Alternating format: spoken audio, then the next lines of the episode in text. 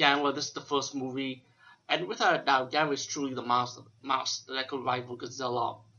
Um, when Godzilla came to the scene, you know, it was like he was the top king of the monster. He was like the big monster that you cannot fuck with. There were monsters before Godzilla and after Godzilla, but Godzilla was the main guy, you know.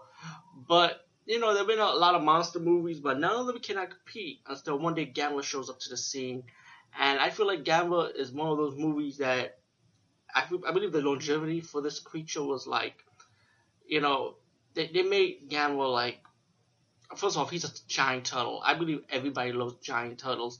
One little boy, right? Not every little boy, but mostly little boys did have turtles as pets. So that was a key factor, like why Gamera was popular. I would say, in my opinion, you know. And not only that, Gamera they made Gamera different than Godzilla because he could fly like a flying saucer. Like what monster could do it so cool like Gamera? You know, there've been monsters that fly, you know, with wings and shit, but Gamera made it cool to fly. You know, you wanted to be Gamera, like, well, how Superman make, make you want to fly? Wanted to make you fly too. Fuck it, you know. But besides that, um, you know, the, the to me the only thing problem I have with Gamera now is like I wish I could do newer movies with Gamera. Because the last new movie they did with Gamera, they made it more kid friendly, which Gamera was always for the kids anyway. Don't get me wrong. I mean, even in this black and white movie, the very first Gamera movie, he was for the kids too because he did save the little boy Toshiro. You know, he was falling down. You know, but um, yeah, he was always for the kids. But Gamera the Brave, like to bring Gamera back, it was like they made it like for the kids without doubt, but they made it way too kiddie, and it was like, yo, give me some Beast Gamera too, man. I want some Beast Gamera. You know, even the kiddie version from from the before Gamera the Brave, he was like Beast, you know. And um, in the '90s version, you know, he was still Beast without doubt. I mean, he was still for the kids though, but Gamera was still Beast. Um, anyway, let's get to the point. I, I know I dragged two minutes already. Shit. Um, the movie has starts out like in the Arctic, like up north. You got these scientists, you got these Americans trying to know what these planes are doing here. They shoot one of the planes down. Explosion triggered down the ice. Gamera comes off the ice. You know, Gamera destroying the boat. You got these scientists. You got a reporter wondering like, what is this turtle? what's this toes about. They got the stone, wondering why it has waves and stuff. And um, Gamera's like wandering around, you know, observing his atmosphere. You got this little kid. He's like, like the the loner, like the loner type, you know, like he wants to make, he, like he can, he's like he has a hard time making friends, but he spent too much time drawing turtles, spend time with turtles, you know, yeah.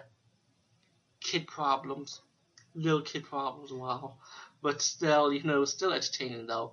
So you got a group of cast of characters, and then later on you got Gamera destroying cities, and you got these scientists wanting that we got to destroy this turtle. How are we to destroy it?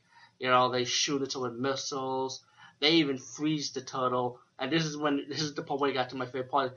The military was making fun when when Gamera went back into his shell, and the military guys was making fun of him, saying that oh, he's ashamed of losing. And then the turtles start flying, and all, and everybody had that like that face, like, what the fuck?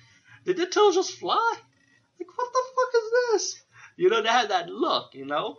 And um, so the scientist said, let me see the stone. You know what? These are not waves. These are clouds. It's this stone's telling us that this turtle can fly. You know. it was just funny because I love the reaction in this movie when they saw the turtle flying. He was and that was like on his back when he was doing it too. You know, like and when the old man with his grandson reading the newspaper said, "Yeah, that's what I saw. That flying saucer was a flying turtle." you know, he had that attitude. You know, it was pretty cool. You know, and um, like I said, there was a scene when people were partying, the club dancing, and they want to stay while Gamera was destroying the city. Once Gamera was destroying the city, everybody started running. Gamera started burning people with fire, and then the military say, and then get this, military, but the scientists say, we gotta get the Z plan going. Now, when I was watching this movie, man, let me say this movie should not be underrated also, because it, uh, the movie's not underrated, but I'm just saying it should not, it should take notes for something for its ending. And spoiler, spoiler, spoiler, I will have to spoil it because I need to explain it. They have this thing called the Z plan, right? But and for the Z plan to work, they gotta get Gamera on the shore, you know. While you got the little kid, you know, he communed with Gamera when Gamera saved him for falling down, and the boy trying to talk to Gamera. He doing what he got to do to talk to Gamera. The people pu- pushing him back. Saying, you can't talk to Gamera pretty much. Get, get your ass back here pretty much. Stay away from Gamera. They try to destroy this creature.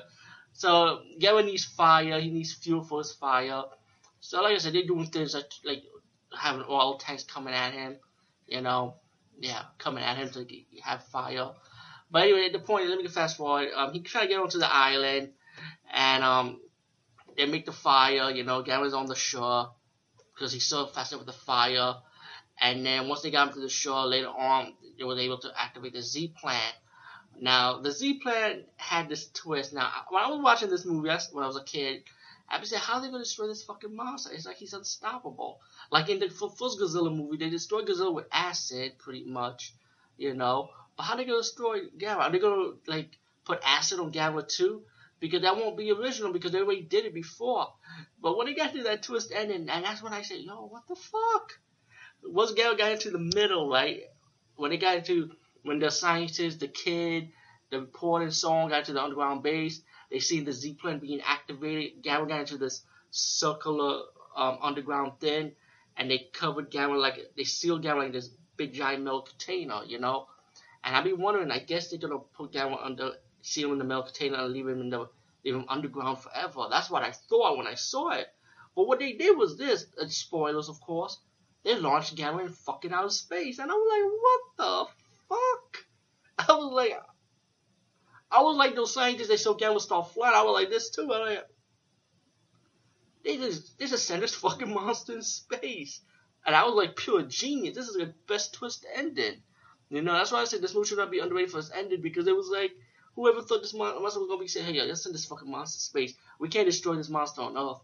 There's no way. We'll send him to space, and that's how they activated the Z plan. The scientist, the boy, they all celebrated. The boy said, I want to be a scientist like you so I can visit Gamera in space and Mars pretty much. That's what they said. They sent him to Mars. Well, too bad that shit didn't work because that's where we go get the sequel and I will do that next. Anyway, peace guys. See you later.